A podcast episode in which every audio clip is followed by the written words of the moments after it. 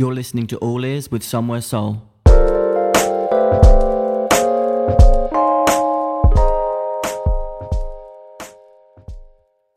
Welcome to episode 14 of the All Ears podcast. This is Josh Mason, and today I'm joined by singer songwriter, producer, and guitarist Oscar Jerome.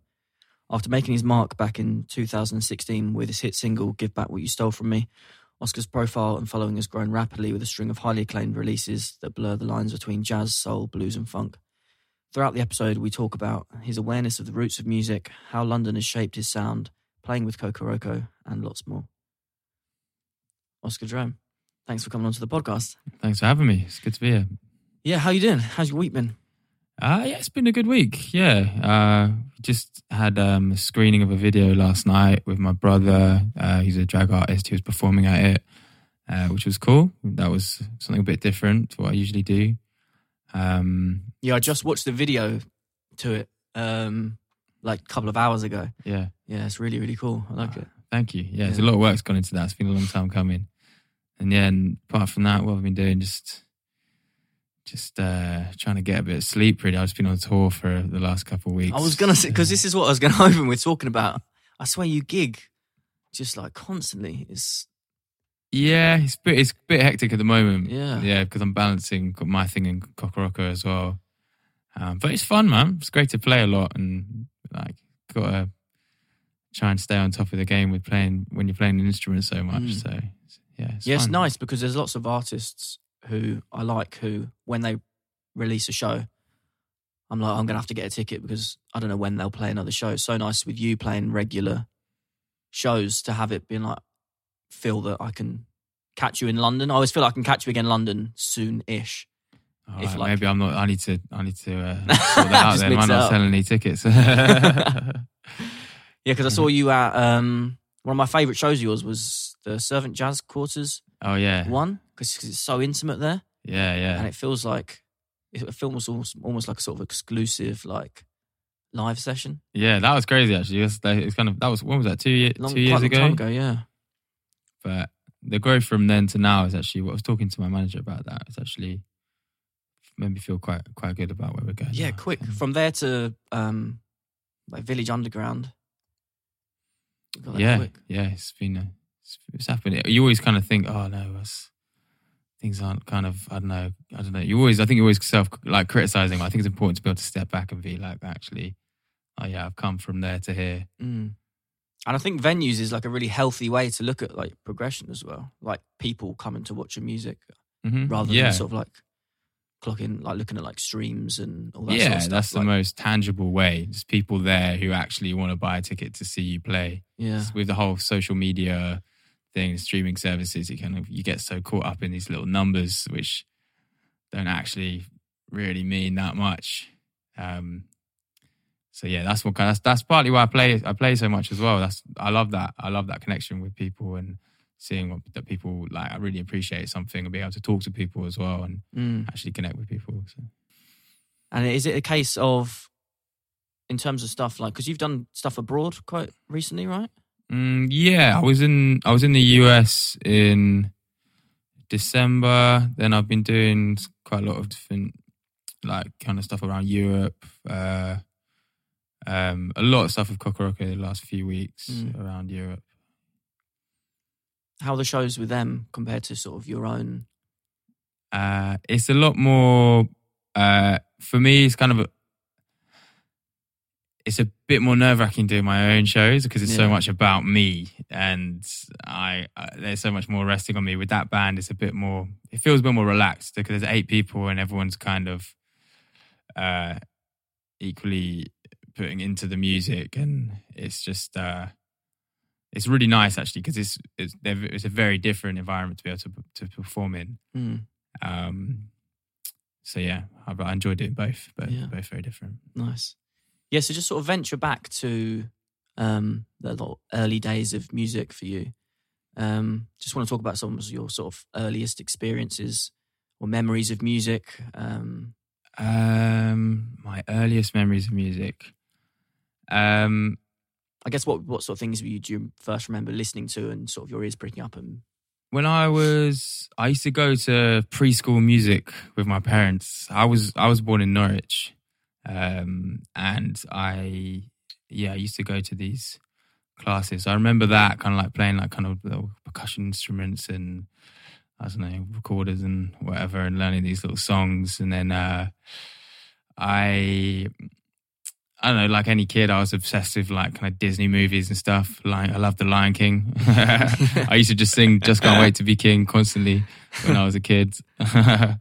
um, and yeah, I had quite a supportive family in terms of like doing music and stuff. Like they they really kind of pushed me to um to kind of get mu- like music lessons and like my dad's quite a uh, he's really into music. He plays guitar. He's just more like as kind of amateur just for just for fun. Um, but yeah, all my siblings, I'm I'm one of four, um, and they all kind of none of them have taken on music, but they all learn instruments as kids and stuff. And like, yeah, so it's always been like that. Um, and when I was a teenager, I kind of got a lot more into sort of rock music. I've had like, I was obsessed with Rage Against the Machine, Mm. and I I had everyone had a little kind of- Rage Against the Machine stage. yeah, um, and I had a lot of kind of bands around that time. I've always been kind of leading bands and gigging ever since I was probably about fourteen. Um, I'll probably say Tony Hawk's Pro Skater 2 soundtrack that had that had a lot of influence on my musical taste Yeah, as yeah. well. That's cool to hear someone. That's such a cool influence to have, like a video game soundtrack. Because low, I, I think that's actually influenced so many people's Yeah. music taste because that was like the first place I heard a lot of kind of hip hop stuff like KRS One, Public Enemy, like Beastie Boys, or I, I don't know if they're on that one, but yeah, like yeah, um, Yeah, because there's a lot of work that must go into video game soundtracks as well. When you think of it, especially now with like FIFA and stuff, like they really do like go out their way to. Um, they put like quite small artists on like Yeah. the latest like FIFA games and Mm, stuff. yeah. You think about people playing FIFA for the first time. That is going to have like a yeah, it could be really helpful. You Yeah. can make you can, you can make a lot of money out of that. Yeah. Yeah. So if anyone's listening who wants to get me on that, um, like, yeah, hit me up. So yeah, Tony Hawk's Rage Against the Machine. What sort of other things were you listening to? Um, I always loved a lot of kind of more like bluesy artists, bluesy and rocky artists, and more like, especially through my dad, like people like Jimi Hendrix and uh, John Lee Hooker. Um, I got into jazz when I was about fifteen, maybe. Um, there was this teacher that came to my school who used to um, uh, he used to actually play piano in um, casinos in uh, Las Vegas. Um, cool and like he just came to my school, and the music teacher knew that I was kind of into playing like little bluesy things on the piano and stuff. And uh, she was like, "Oh yeah, you should get some lessons with this guy. Um, his name's Josh Daniels. I know he's been quite influential for quite, quite a few people that came out of like Norwich and then got involved in London jazz and stuff. But he, uh, so I started having piano lessons with him, and then he realized I was pretty terrible at piano. Like I was, I didn't even know what the names of the notes were on the keys. Um, but I brought, he heard me play guitar, and then was like, "Oh, you can actually play. So why don't you just bring your guitar along to the lessons?" And then he taught me loads about kind of music harmony and um, yeah, all of that. Um, and that was yeah, that he was quite an influential person for me at that at that stage. That's interesting. So was it you found guitar a lot easier to pick up, or did you just been playing it for longer? I mean, I started playing guitar when I was about eight. ah, okay. Um, I started doing like classical guitar, um, and I just just so much of the music that I was into at the time was so guitar heavy, and I just kind of got obsessed. And I found it very difficult to play any other instrument and not visualize the guitar. Um, I think I'm quite a visual learner, and the guitar you kind of like you see a lot of shapes and stuff, and that can be good and bad. Um, but yeah, it was. I don't know. Yeah, it just was always guitar for me. Mm. Yeah, I used to learn saxophone as well, but the same had the same thing. Like I'll be thinking about harmony, and I'll just see the guitar neck, and it just got super confusing. Yeah, yeah. That's interesting. Yeah, so what point was um at what point did you decide to move to London? And was that for music or Uh, yeah, that was that was for music. So I um my I, I went to Trinity College of Music um, when when I was eighteen. Um, Had you, or would you, were you just like one track mind, um, like music, like before that decision? Was it always music? yeah, I mean, Did you have any like, like a plan B or any other sort of like, did you harbor any other career aspirations other than I playing think music? uh, my first kind of career aspiration when I was I think when I was like in nursery, I wanted to be a rectangle. and then I wanted to be a dinosaur. I think I wanted to be a Tyrannosaurus Rex. Uh-huh. Um, So always, so always had always had realistic goals. Um, then I think at one point I wanted to be a butterfly farmer, which is quite random. I think I That went to a butterfly niche, farm yeah. as a kid and was like, "Wow, this is amazing! I want to do this." I mean, I've since been to one as an adult, and actually, they're horrible.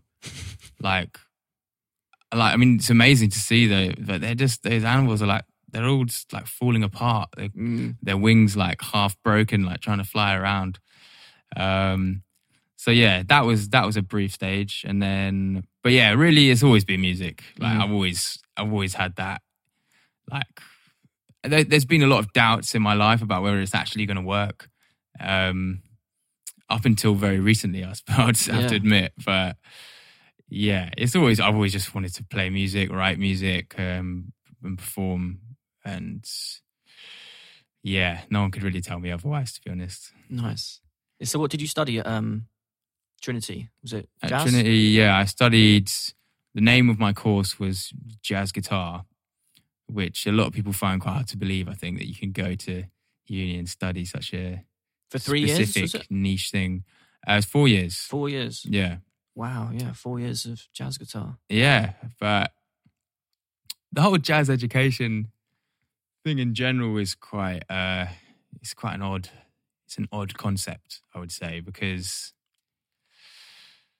for me it was great like going to that institution uh mostly because of the people i met there like a lot of the people that i play with now i met through that um like i was in the same year as moses boyd the drummer Mm. um theo who plays saxophone in my band now and jack i was there with them joe Armon-Jones we used, we had a we had like a hip-hop band called sumo chief while we were there which there is still some there's some Yeah, I stuff was gonna online say, for that, yeah. yeah. um, and loads of loads of people actually, like Nubya went there, Femi from Ezra, um, That is crazy. yeah, lots of people. All in the same like year group. No, we were all in yeah different different year groups, but kind of spread across. When I first got there, lots of those people, yeah, lots of those people actually came after me. Um, and when I first got there, I was a bit like, oh man, like I don't know if this is right for me. There's, everyone felt like a little bit square and a little bit like uh, maybe I've always been into playing lots of different types of music, although I love jazz, and I felt like people were just so on this one track minded thing about Mm. jazz. Um, but since then, like yeah, a lot a lot of great people came, um, and yeah, there's some great teachers there as well. There's some some yeah, it's a it's a weird one because I would say like to go back to what I was saying before about the whole concept of jazz education, like where the music has come from is it's like uh this has come out of like jazz clubs in Harlem or you know like in like New Orleans and Mm. and ultimately also what we're playing is is black music and in a lot of these institutions it's kind of like bunch of white kids being taught by a bunch of older white guys Mm. and it's it's quite uh yeah it's i feel like it's not the most um i can't think of the word but it's just it's complex politically i would say Mm. and there's a lot I- i think when you're in an institution like that also you want to be taught by people that are inspiring and people that are really doing what you want to do. And although some of the teachers were there that were great and there were some people that i really really um uh, inspired me. I think there was a lot of teachers that should have been there that weren't there, people that were very um, influential in British jazz, which didn't get and not really being employed in the whole jazz education place in like in in in in, in any of the institutions like Royal Academy or Guildhall Mm. or Trinity, and I don't know. I don't know what whether that what that is. I don't know if that's just they had a kind of clique that was kind of keeping certain people looking after themselves, Mm. or whether We- Was this something But- you were super aware of at the time whilst you were there, or something you sort of looked back on and reflected on? Slightly like while I was there slightly, but I would say that I've become more politically aware and also become involved and worked with a lot of old jazz musicians from an older generation now that I've left. And it's something that I know that people have have uh, have said to me. But definitely a lot of the kind of uh, influential like black jazz musicians didn't have uh, teaching jobs in a lot of these places, and I think that is Mhm. something that needs to be rectified for Yeah. sure. Yeah. And were you learning like, is it split into like modules? And how progressive are those modules? For example, if we if we were like a fly on the wall in some of the sort of like studio sessions going on at like Trinity, would we be hearing sort of fairly classical jazz or Uh, in terms of your sound now is so sort of in my opinion sort of forward thinking and sort of relevant and as you say like a, a, mixture of all different genres. Was that Um, reflected in in trinity or? Not so much, but in in one way, I would like it's quite good because it was very much like you have to get down your you like learn your bebop stuff, and then you got to move on to your modal jazz, and then like learning to play on these different chord changes, transcribing uh, various like amazing jazz musicians and all that. And but I, like with my own music and what I'm doing now, it was quite. um I wouldn't say shunned, but it was not encouraged in that institution. They, I think what I people would have called what I'm doing now is pop. There's probably are people that are still there that would they'd say, oh, you know, you got your pop thing, you got your pop band on the side, um, that's not what you want and then- and like it, at the time, I used to be like, well, you know, this is like this is just me. Like what?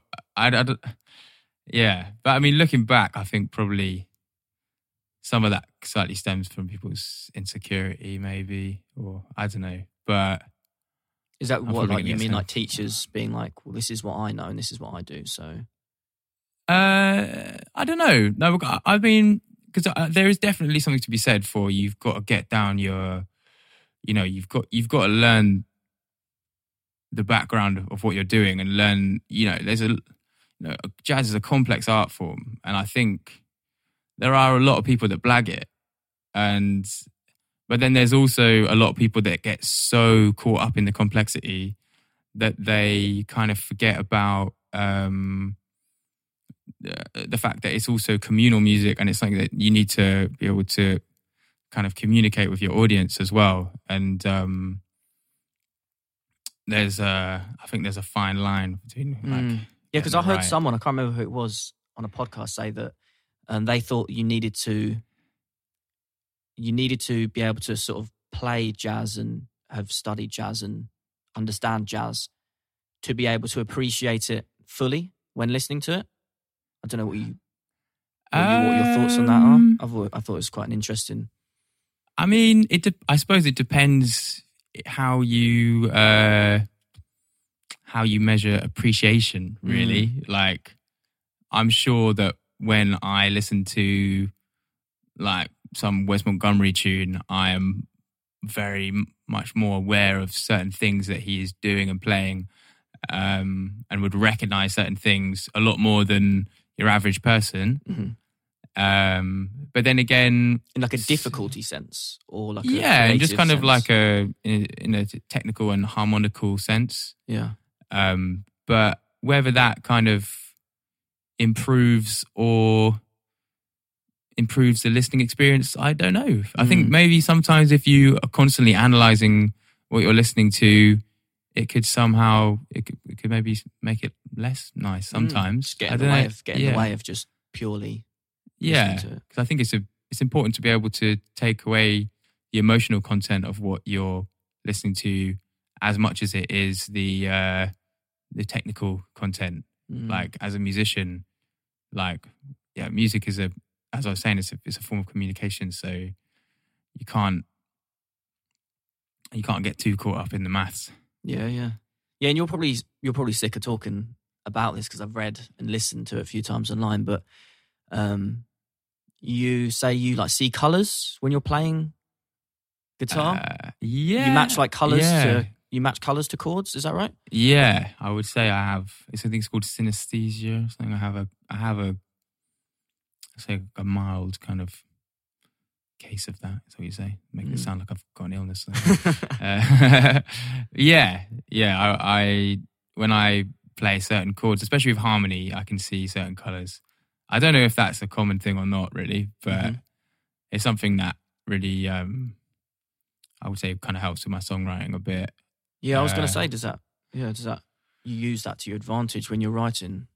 Yeah. Um but it's also just something that kind of happens naturally. I, I I don't think about it, but when if you were to tell me like if you no sorry if you were to ask me like what am I visualizing when I'm playing this, I would easily be able to tell you what color it is. So like an A minor chord would be a kind of orangey red, or like a a D minor would be a kind of purple or a blue. hmm But it also depends what other notes are within the chords. Um, It's quite a beautiful thing because when I read it, I was just imagining you playing live and all these sort of like colors like streaming out your guitar, and I was like, I wonder, do you like, you, do you ever visualize them when you play live, or is it just more when you? Uh, I would say Right. it's there. I wouldn't say it's, it's conscious necessarily, but it definitely comes out. And I think that's probably has fed into maybe a lot of the visuals that I've done. Mm. So I often quite like to have quite colorful visuals um, and quite like flowing colors within things. Um, yeah.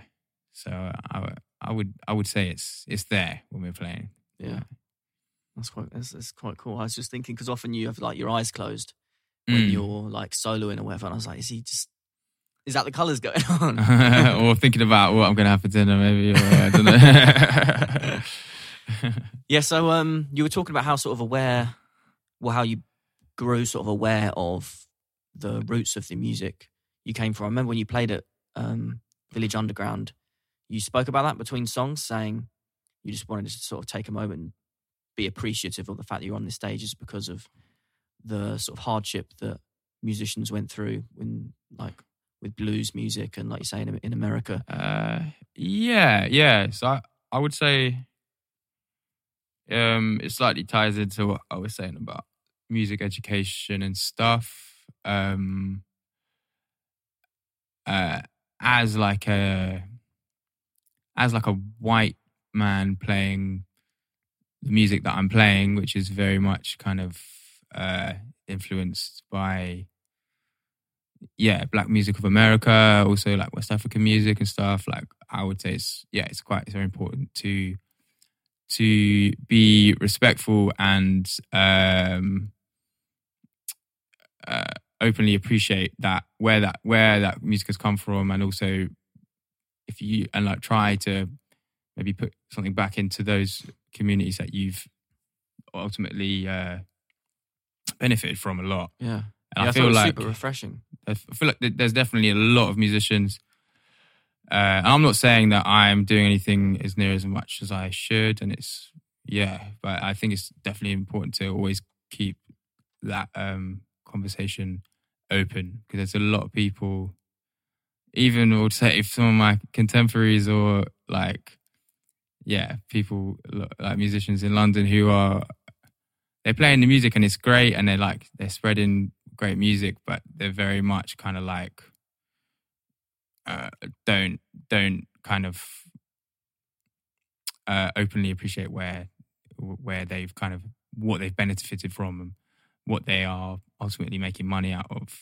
Like the concept of kind of cultural appropriation was completely alien to me when I started uh, studying jazz at Trinity and stuff. I I've been lucky enough to be surrounded by also, like also I've dated some very political women of color and stuff, and made me a lot more aware of that. There was a point when I was a bit like, like what am I actually doing playing this music. Like, should I be doing it? And it was kind of like, what? So you sort of feel like people thinking- take it for granted. Um, people take it for granted. I don't know if it's.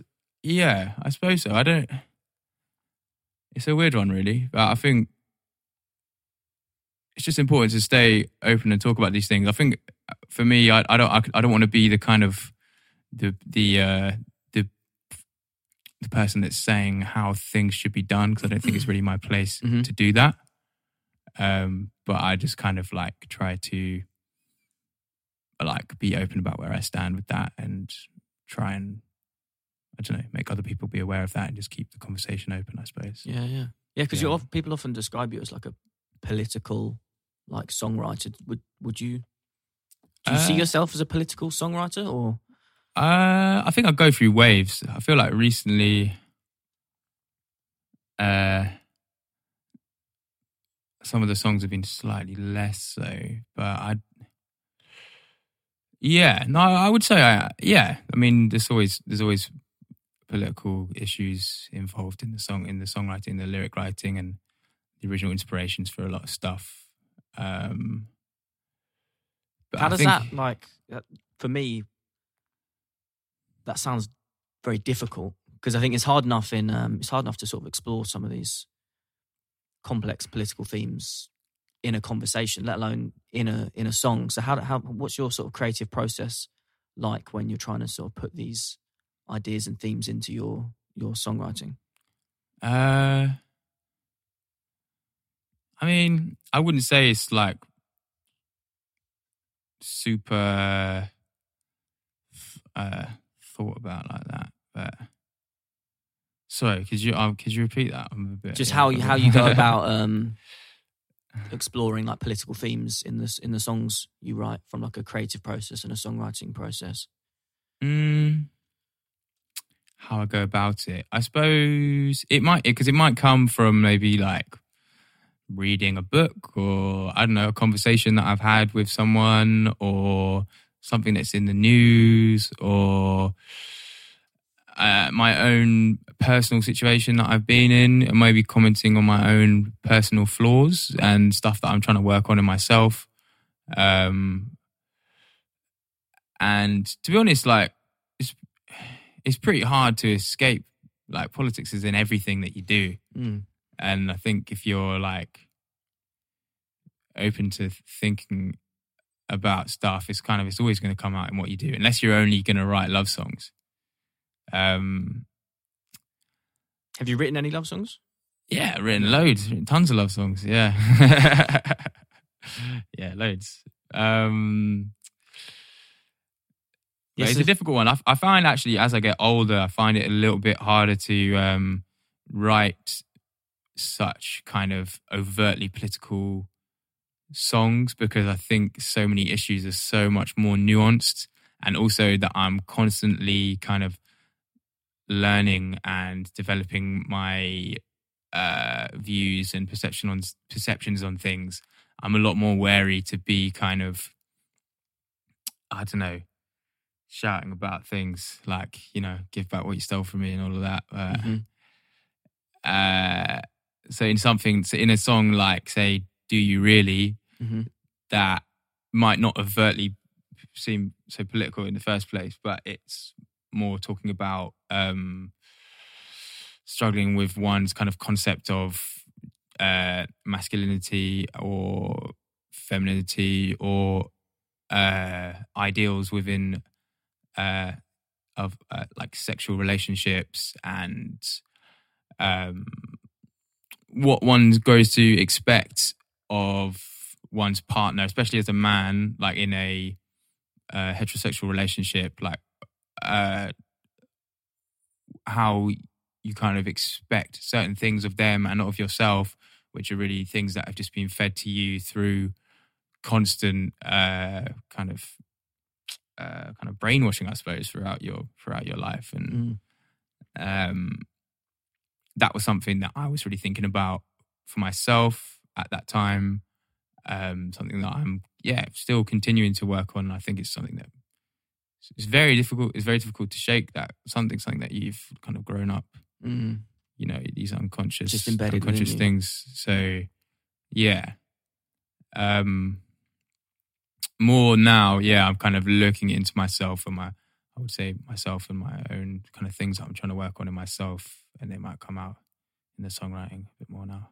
And what about Misty Head, Sunny Street? Uh, Such a nice, such a nice track. Thank you. The, that's a that. I well, that's not really so political. That's more just. Uh, that's quite a lustful song, I would say. Okay. Um, quite. Uh, a lot of the imagery is kind of influenced by kind of certain poets, like people like Keats and stuff like that. Mhm. Um, quite like a lot of natural uh, imagery in there. Um, but yeah, that's more. That's quite a sexual song, I would say. Pretty feel good. Yeah, the bass. so nice.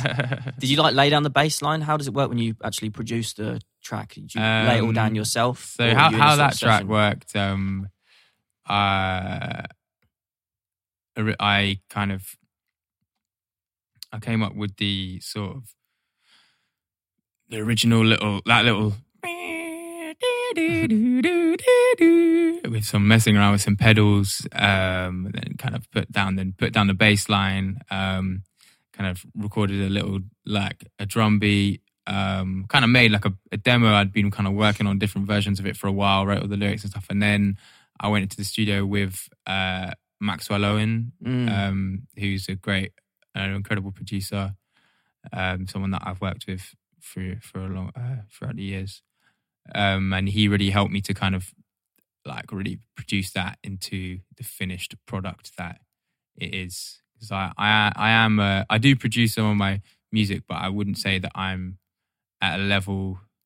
Well, on some of my new stuff, you will, it will have been more produced by by me, but yeah, I wouldn't be at a level where I can completely create a finished product that I'm happy with. yeah, yeah. know, especially something like that because it has a bit more of an influence of kind of some kind of like housey things and stuff. Mm. So um, yeah, Max was very uh, important in kind of getting that from the song into the kind of the finished track. Yeah, yeah, Yeah. I see him every everywhere, and he just whenever I see him DJing, he just looks like he's having the best time Yeah, man. out Yeah, of anyone I've ever seen.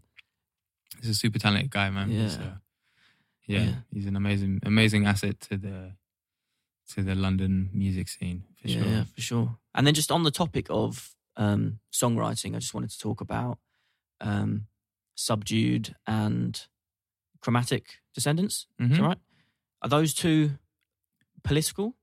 Uh, yes, I would say so. I would say there are, there are certain themes that are probably running through both of those uh, both of those songs actually. Um, with subdued, it's a bit more like um, kind of concepts of identity, um, of uh, nationalism, um, and kind of creating I don't know the idea of ownership of uh, of land and stuff like that, and people kind of how that ultimately, when you look at the grand scheme of things of the you know the Earth as a tiny speck in the universe that's only existing for a small you know amount of time is is so insignificant. You know how you can be people can get so up in arms about about uh you know like, oh these people are immigrating from this place and you know taking our jobs or school places or whatever and it's like you on a, on a more local scale you can't view outside your own situation to see how you've been you've grown up in such a privileged place um and how someone else could deserve that as much if not more than you.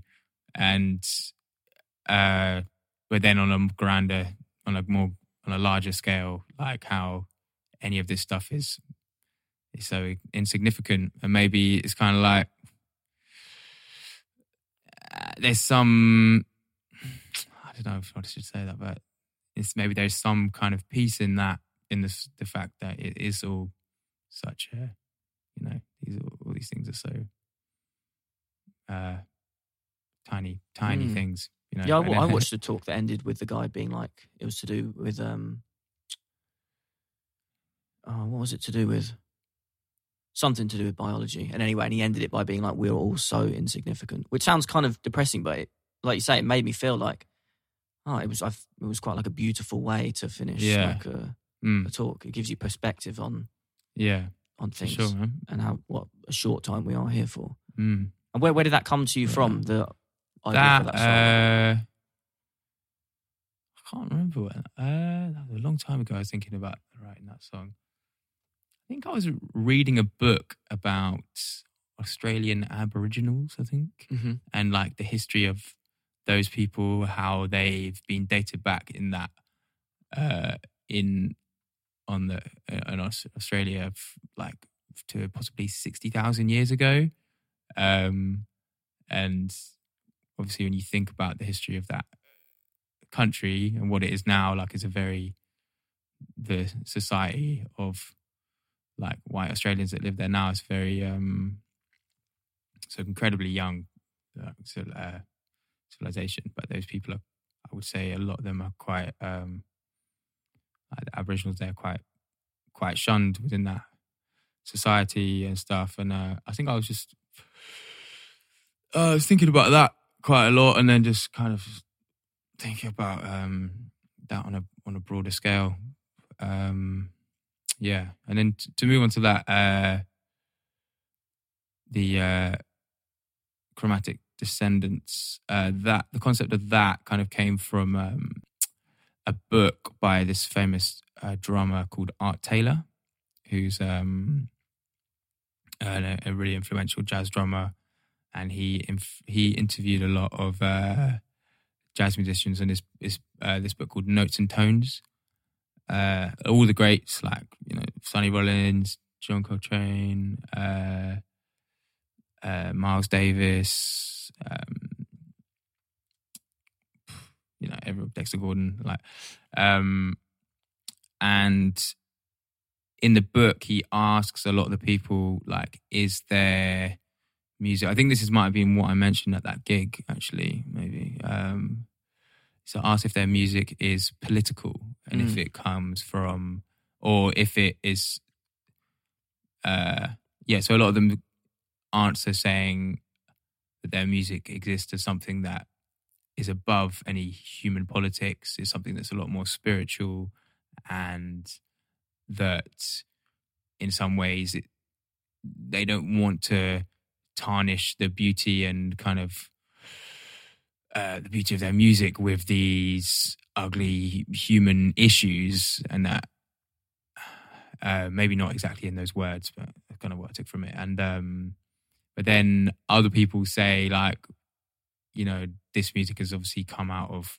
a political situation in the way that anything does, but obviously the history of jazz music uh, clearly does, like for blues, slavery, and all that. It's um, it's clearly a very political, um, uh, yeah, root from it. Um, and in that song, I suppose I'm just kind of like weighing up the two, those two kind of ideas.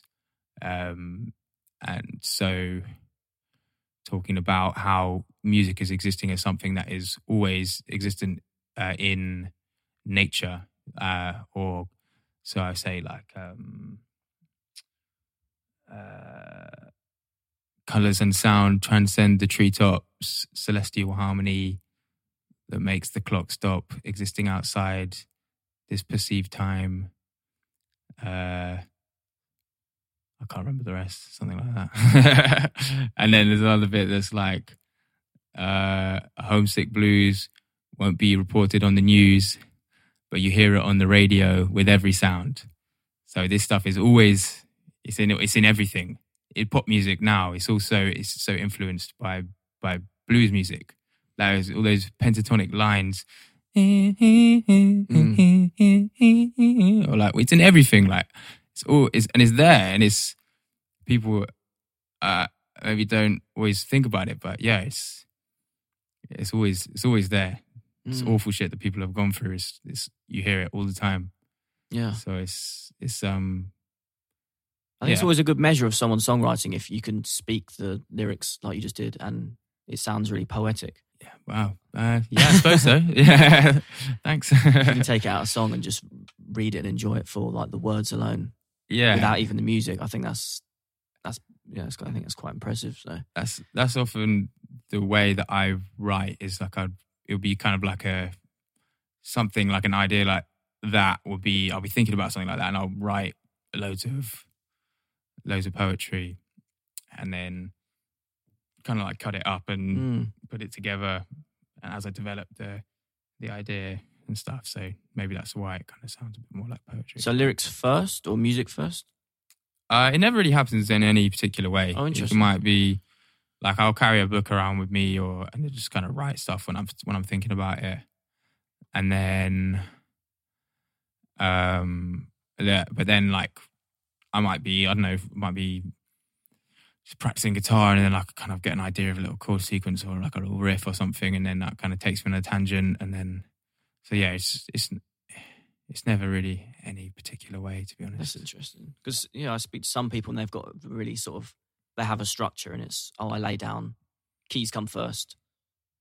Yeah, So you're just Nah, mine's yeah, it doesn't really work like that. It might like the idea might come from a drum beat, mhm. um, or yeah, it might come from a bass line. It might come from a little vocal melody. It might come from a lyric. Uh, I mean, sometimes I feel like maybe it would be good to have a structure. It might make me create music a bit faster, but I guess it's nice to be sort of like like flexible and yeah. I suppose you just never and just open to you never know. Sorry, you know you never know when uh, where where an idea is going to come from and where something might take you. So I Mm. think it's I think in some ways it can be kind of stifling to kind of be like, this is the way I've got to do it. You just Mm. got to yeah be open. Yeah, so true. And how often are you creating? Do you have like a I know you don't have a structure Uh. to your writing, but do you have do you try and structure your like days and weeks as an artist? Uh, I do, yes. I like especially now.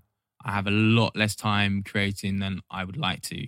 Like when I was younger, you know, I was just writing music every day, like just just working on, always working on music and practicing for ridiculous amounts of time every day. And now that as the the whole career grows, there's so many other things. When you're trying to make money out of something, you've got to you've got to um, obviously do many other things, and there's a lot of admin stuff, a lot of traveling, a lot of gigging. Yeah. Um, so yeah, you have to really organize your time. Like now, I kind of will block out like periods of like a few days or like a week or whatever, and be like, okay, I'm going to write, and then I just have to try and encourage my, uh, I don't know, people around me to stop asking me to do things. And you a night owl? Do you like um, I would say I'm more of a day time person. Yeah. I like to, if I practice, I like to get up in the morning and, and practice. And I know, I know a lot of people like are more. A lot of mu- a lot of musicians who say they write at night time. Yeah, I hear that a lot. I don't know. I think my cl- my my brain is clearer in the daytime, so I prefer. Mhm. But it depends. Sometimes I might stay up all night working on an idea just because it's like the creative juices are flowing, and when they're Mm. flowing, you can't. It's can be difficult to to get that back again. So yeah, yeah. you just got to go with it. Yeah, so it's like a Friday a Friday to you? Like I know like the whole Friday feeling is sort of more for people who I don't know, work office jobs and Yeah, hate them. But sometimes. do you feel like it's Friday today? Um, do I feel like it's Friday? I mean, yeah, I feel like it's Friday, but what is Friday? do you have like I guess I mean Um, do you have that like Yeah, no, I know what you mean. Like the, the structure, stuff, the, yeah. like the like general life structure. Yeah. Um. No, my life is completely all over the place. Like, yeah. Like a day is that's it's it's quite hard to have, work out when you're gonna have your have a day off or whatever. Mm. Um. And I know that so many people do that, and lots of people end up completely overworking themselves and then collapsing or yeah. Uh. So I I try and take stock and be like, okay, I'm gonna spend time like you know with my girlfriend at this time or like family or you know but yeah it's never you can't really yeah like you can't really tell when that's going to be Yeah. this weekend is going to be a abnormally weekendy weekend for me but in Oh, nice. general like i might be traveling and then i'll get back and then i'll be have a monday off or whatever like Yeah. yeah, I guess in a way you've you've put the like you've worked so hard and played so much to be busy. Um, yeah, yeah. I have. Like you said earlier, you want to you want to be gigging like a lot. That's yeah. what it's about, I guess, for you. I would say it's um it's definitely like I don't know, it's I, like where I'm at now, it's, it's yeah, it's great. Like finally, I'm actually kind of making a career out of what I'm doing, and it's just taken a really, really long time to get to this point. Like, I'm 27 now, and I've been working at this thing for ages. Like, Yeah. so much money I've invested back into this and so much time. And that's always a thing I really try to um uh kind of make clear to other people is that like, you know, there isn't you, you kind of get this idea, you see people that are like, I don't know, blown up when they're like 19 Mm. and they're touring the world and like making money or whatever. But there's no particular time when this stuff will happen. And sometimes I think it's better to take your time with these things and really work out what you want and kind of get in yourself get yourself in a position where you're stable both mentally and financially and because I think when this stuff happens when you're super young like it can, it can mess Mm. you up Yeah, for and sure. I'm I'm grateful for what for for the way it's happened. There's been a lot of times being super insecure and being like, oh, you know, why am I not getting the credit that I deserve? Why am I not kind of why am I not traveling like around America doing headline tours or whatever?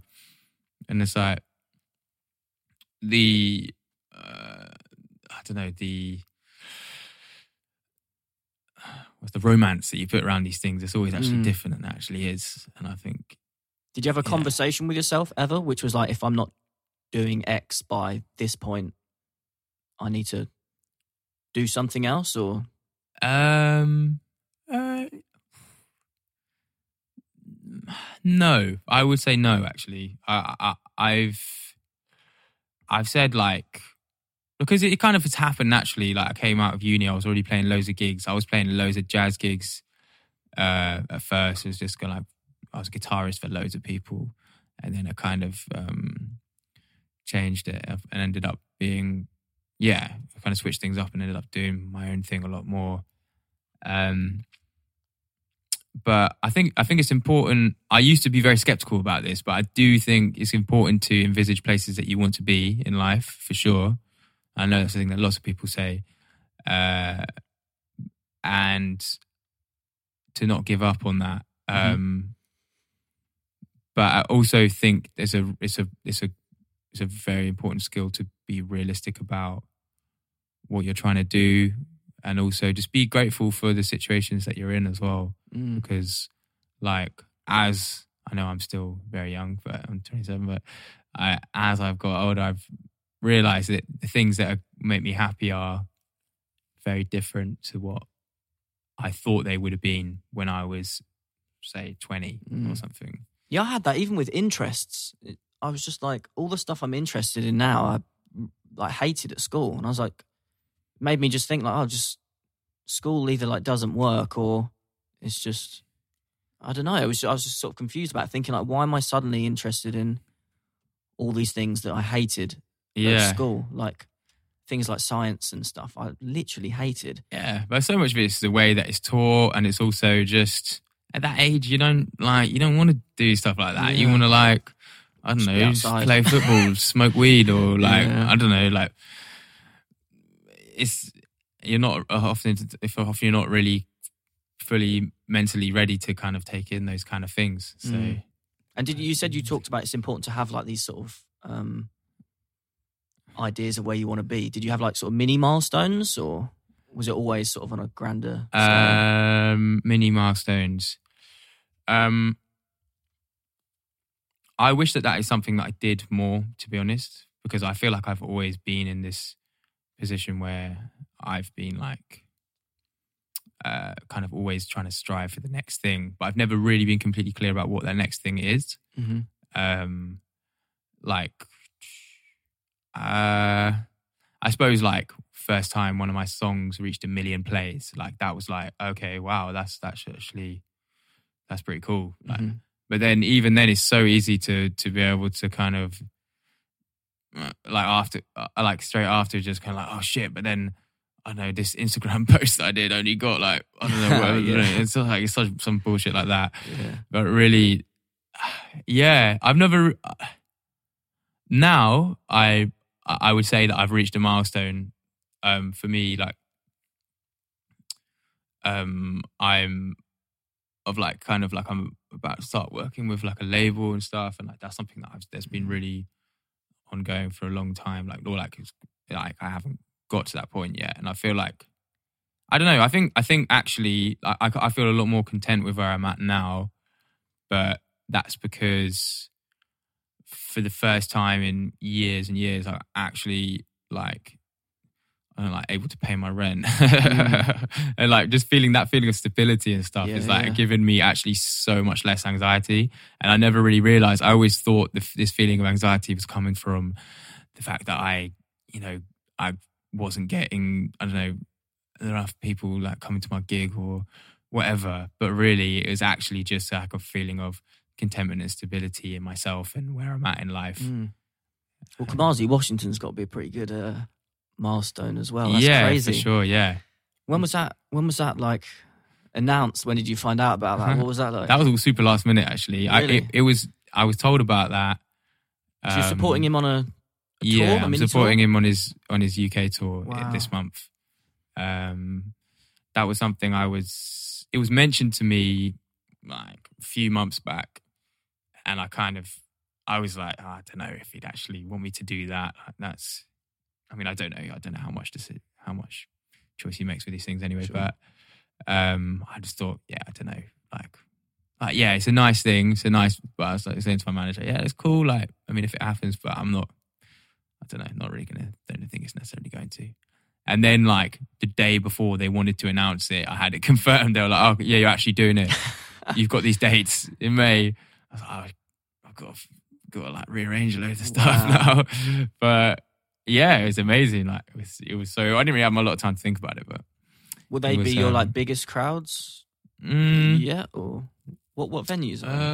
Um, they're all kind of like O2 Academy kind of places Okay, yeah. around, like, but they're all in. It's like Glasgow, uh, Manchester, Bristol, Gateshead, um, and what's the other one? Uh, can't remember, but yeah, it's. I don't know. They're going to be pretty big. I don't know if they'll be the biggest I've ever played. We've played some pretty big ones of Kokoroko recently as well. Mm. Um, but yeah, as myself, potentially, yeah. yeah, nice. Right, I'm conscious of time, so we did have some questions come in on um, Okay, cool. social media. Um, let me just get them up. So, if you could move to one other city, where would you move? I can move to one other city. Um, right now, probably New York. Mm-hmm. New York is my favorite kind of place. Well, not uh, the place that I could I could see myself existing, doing what I'm doing right now. Although it's a real, it's quite stressful there as I've well. heard it's So- yeah, I've heard it's. I've not been, but I've heard it's. I, I love it, but it's it's a grind and it's it's, it's way more expensive than here as well Mm. Terms of just like living. Do you like busy places? Um, Is that sort of the bustle appeals to you? Uh, I'm I'm a bit of both really. Like obviously because I was I was born in Norwich, so that's quite it's a, it's a small city. It's like easy to get out into the countryside and stuff like that. So I, I really appreciate you know that kind of side of things, being able to be in natural environments and stuff, and being away from people, being alone in big like open spaces is really something that I crave quite a lot. But in terms of what I'm doing, the kind of music that I'm playing, and the fact that I'm I collaborate a lot. I need to collaborate with different musicians. So in that sense, for me to do what I'm doing and be happiest, I do need. Yeah, I like to be in more busy places. Yeah. Had you been there um, before um, you were playing shows there? Had you visited New York before? You were, Uh, I no. The first time I went was to play I, when I when I went there with the uh, PRS Foundation for the Winter Jazz Festival when I played a few shows there. Yeah, that was that was the first time I'd ever wow. kind of visited, and I've been there, but I've been back once. I, I was back, I was there in December as well, kind of on and off for a couple of weeks. So. Nice, right. Um,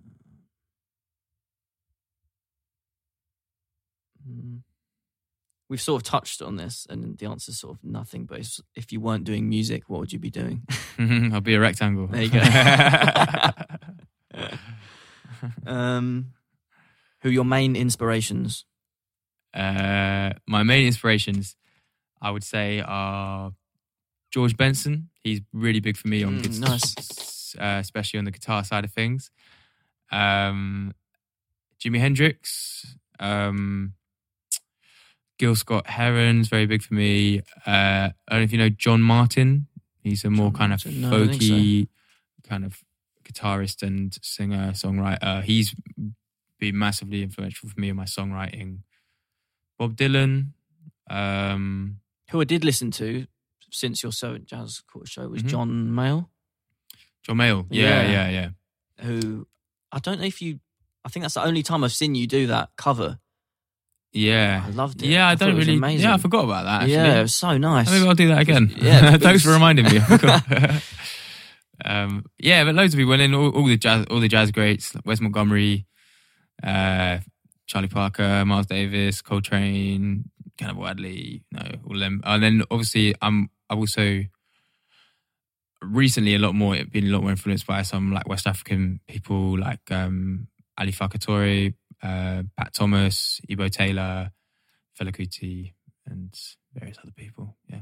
Nice. Is that through sort of um, Kokoroko? Has that sort of bled into your inspiration at all, or Uh, yeah, Kokoroko has been a, a very Kokoroko? yeah yeah Oh, I've been saying it wrong. yeah. It's all right. Everyone does.